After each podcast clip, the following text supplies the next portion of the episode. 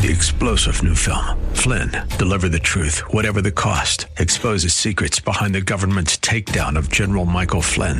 Flynn knew what the intel world had been up to. He ordered the first audit of the use of contractors. This set off alarm bells. He told the truth. He was the most dangerous person for Donald Trump to hire. They had to get rid of Flynn. Flynn, deliver the truth, whatever the cost. Available now. Watch it today. Go to salemnow.com. Salemnow.com. Come on, say, turn it around. Open the windows of heaven. Pour out a blessing, overflow. Turn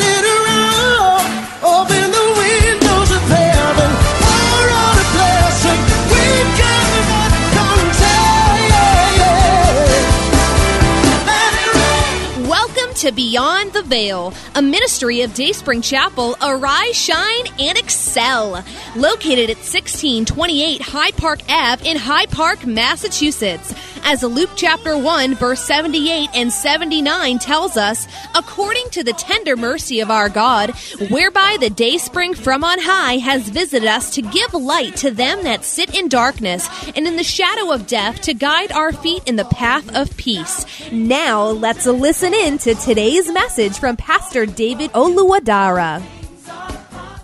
It was of his own will that he brought us forth by the word of truth, so that we would be a kind of first fruit of his creatures, meaning a prime example of what he created to be set apart to himself. First fruit, first class. Amen. First fruit, prime. He chose us, not that we chose him. Amen. Fathers don't get to choose their children. No, children get to choose their fathers. Hmm? But this father chose us. He knew us. Some parents knew what their children would be like. They would say, No, I don't want that one. Hmm? No, no, no, not, not that one. That one is not beautiful enough. That one is not handsome enough. That one is not tall enough. That one is not short enough. That one is not, you know, doesn't have. If we knew, if there was a market where we go, a place, if there was a place where you go as parents to, to look and pick children, some children will never be picked. Hmm? Because we will all pick, you know, the most beautiful, the most handsome, you know, all of that. But God knew us. He knew us. He knew our ugliness. He knew our our sickness. He knew our infirmities, our inadequacies. Even ever before we came to this world, He knew us. He still chose us anyway. Wow. Of His own will, He chose us. Of His own will, He adopted us. Can you imagine? that a famous man, a famous person, an honorable man, a president, a prime minister, a governor will, will say, You are my child today. I adopt you today. What would what will be going on through your mind? What will go on through your mind? What will you say? Will you shout and rejoice before the Lord and say, Lord, wow, amen. That is what God has done. He adopted us. He chose us. It's a wonderful thing because of His goodness, not because of our goodness. Because He is good. That's why He chose us, not because we were good. Many of us have so many insufficiencies and inadequacies and weaknesses and, and all kinds of things. But He chose us anyway because He is good. Amen. Because He is perfect. Let's see if we can go a little further on Luke 11. Luke 11 from verse 1 to 13. In this passage, one of the disciples asked Jesus to teach them to pray, or to teach them prayer, or to teach them how he, Jesus, prayed, so that they can pray like him. They must have been watching him, and they must have noticed that the way he prayed was different from the way they prayed. Because we also realize that these people who are religious people, they knew how to pray. You know, they prayed also. They were praying also. But they recognized that the prayer of Jesus was different. His prayer life was different. His prayers were different. The result of his prayers were different. They noticed that there was something good about his prayer, something powerful about his prayer, that they wanted to know how to pray like him and how to be like him. And they say, Teach us to pray. Teach us to pray. I mean, this this this kind of thing happens also. You know, a young person, maybe not so young a person, sees an older person, whether man or woman, and says, Wow, your life looks good to me. Oh, yeah, you've been successful. I want to be successful like you. The person could be, you know, a young engineer, a young nurse, a young preacher, or an old preacher. And somebody goes to them and says, Wow, I, I, I, your, your life is just so interesting and it's so good, looks good. I've been watching you. I've, I've been looking at you. I, have been studying your life for some time, and I want to be like you. Can I understudy you? No, can I? How can I be like you? How can I be like you?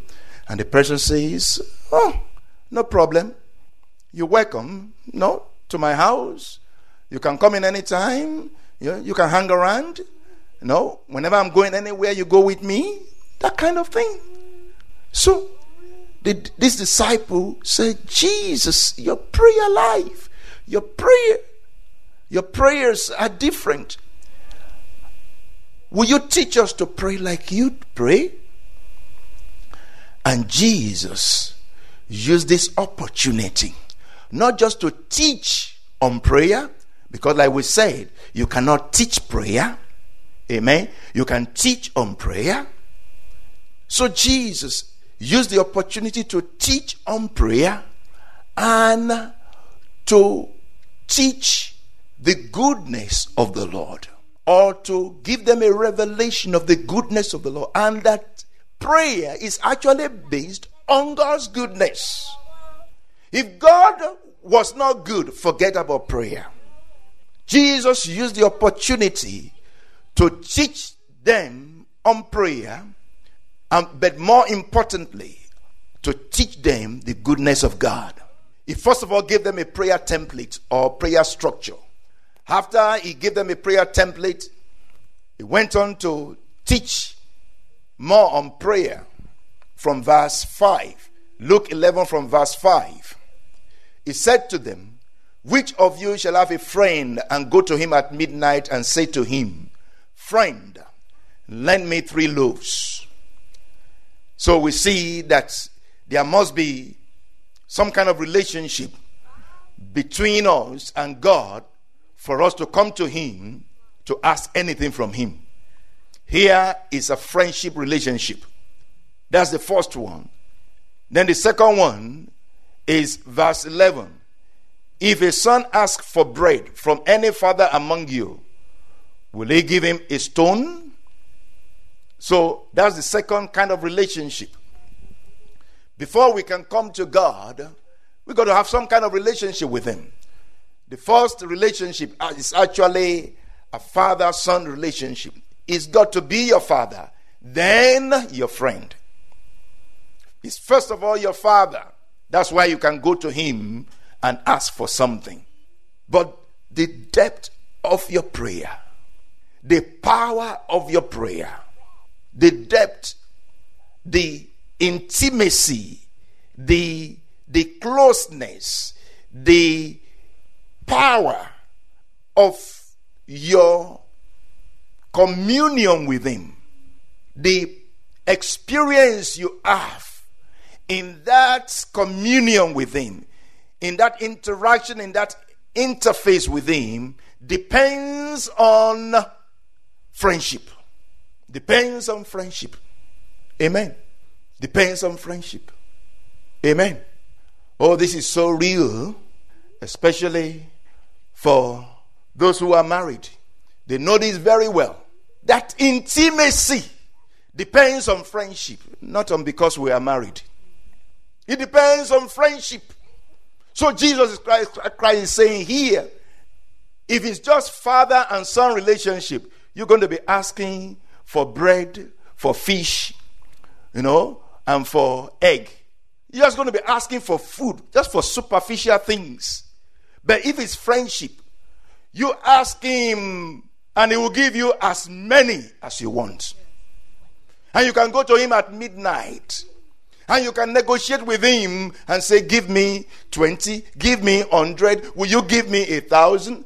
That is a friendship relationship. It's a deep relationship in prayer. Deeper relationship. If there is no friendship, there is no intimacy.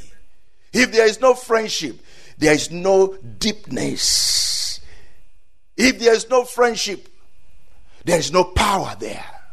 So it's not just a matter of father son. It's not just a matter of, oh, we are married. It goes beyond that. Are we friends? Are you a friend of God? He has to be much more than being your father, he has to be your friend. Do you see him as your friend? And you know, we, we get to choose our friends. And we choose our friends based on the fact that they are good. We see them as good. If we see God as good, we'll choose him as our friend. We wouldn't have the no, we don't have the opportunity to choose him as our father, but we choose him as our friend. How deep you go is your call. The depth of the intimacy with God and prayer is your call. The depth of your intimacy in the bedroom is your call. It's a matter of friendship. If we look at Psalm 65, again, we have already said that prayer is based on the goodness of God. Psalm 65 from verse 1. Psalm 65 from verse 1. Praise is awaiting you, O God, in Zion, and to you the vow shall be performed. O you will hear prayer, to you all flesh will come. Lord, you hear prayer. You hear prayer. All flesh will come to you. All flesh will come to you in prayer because you hear prayer because you are good. Therefore, they will come to you. We hope you have been blessed by today's broadcast. Come worship with us at Dayspring Chapel, located at 1628 Hyde Park Ave in Hyde Park, Massachusetts. Again, that's 1628 Hyde Park Ave in Hyde Park, Massachusetts. Sunday worship is at 1 p.m., Bible study and prayers on Wednesday at 7:30 p.m. You may contact Pastor David for prayers or counseling at 857-266-0778. Again, that's 857-266-0778. Until tomorrow at this same time, Monday through Friday, arise, shine, and excel.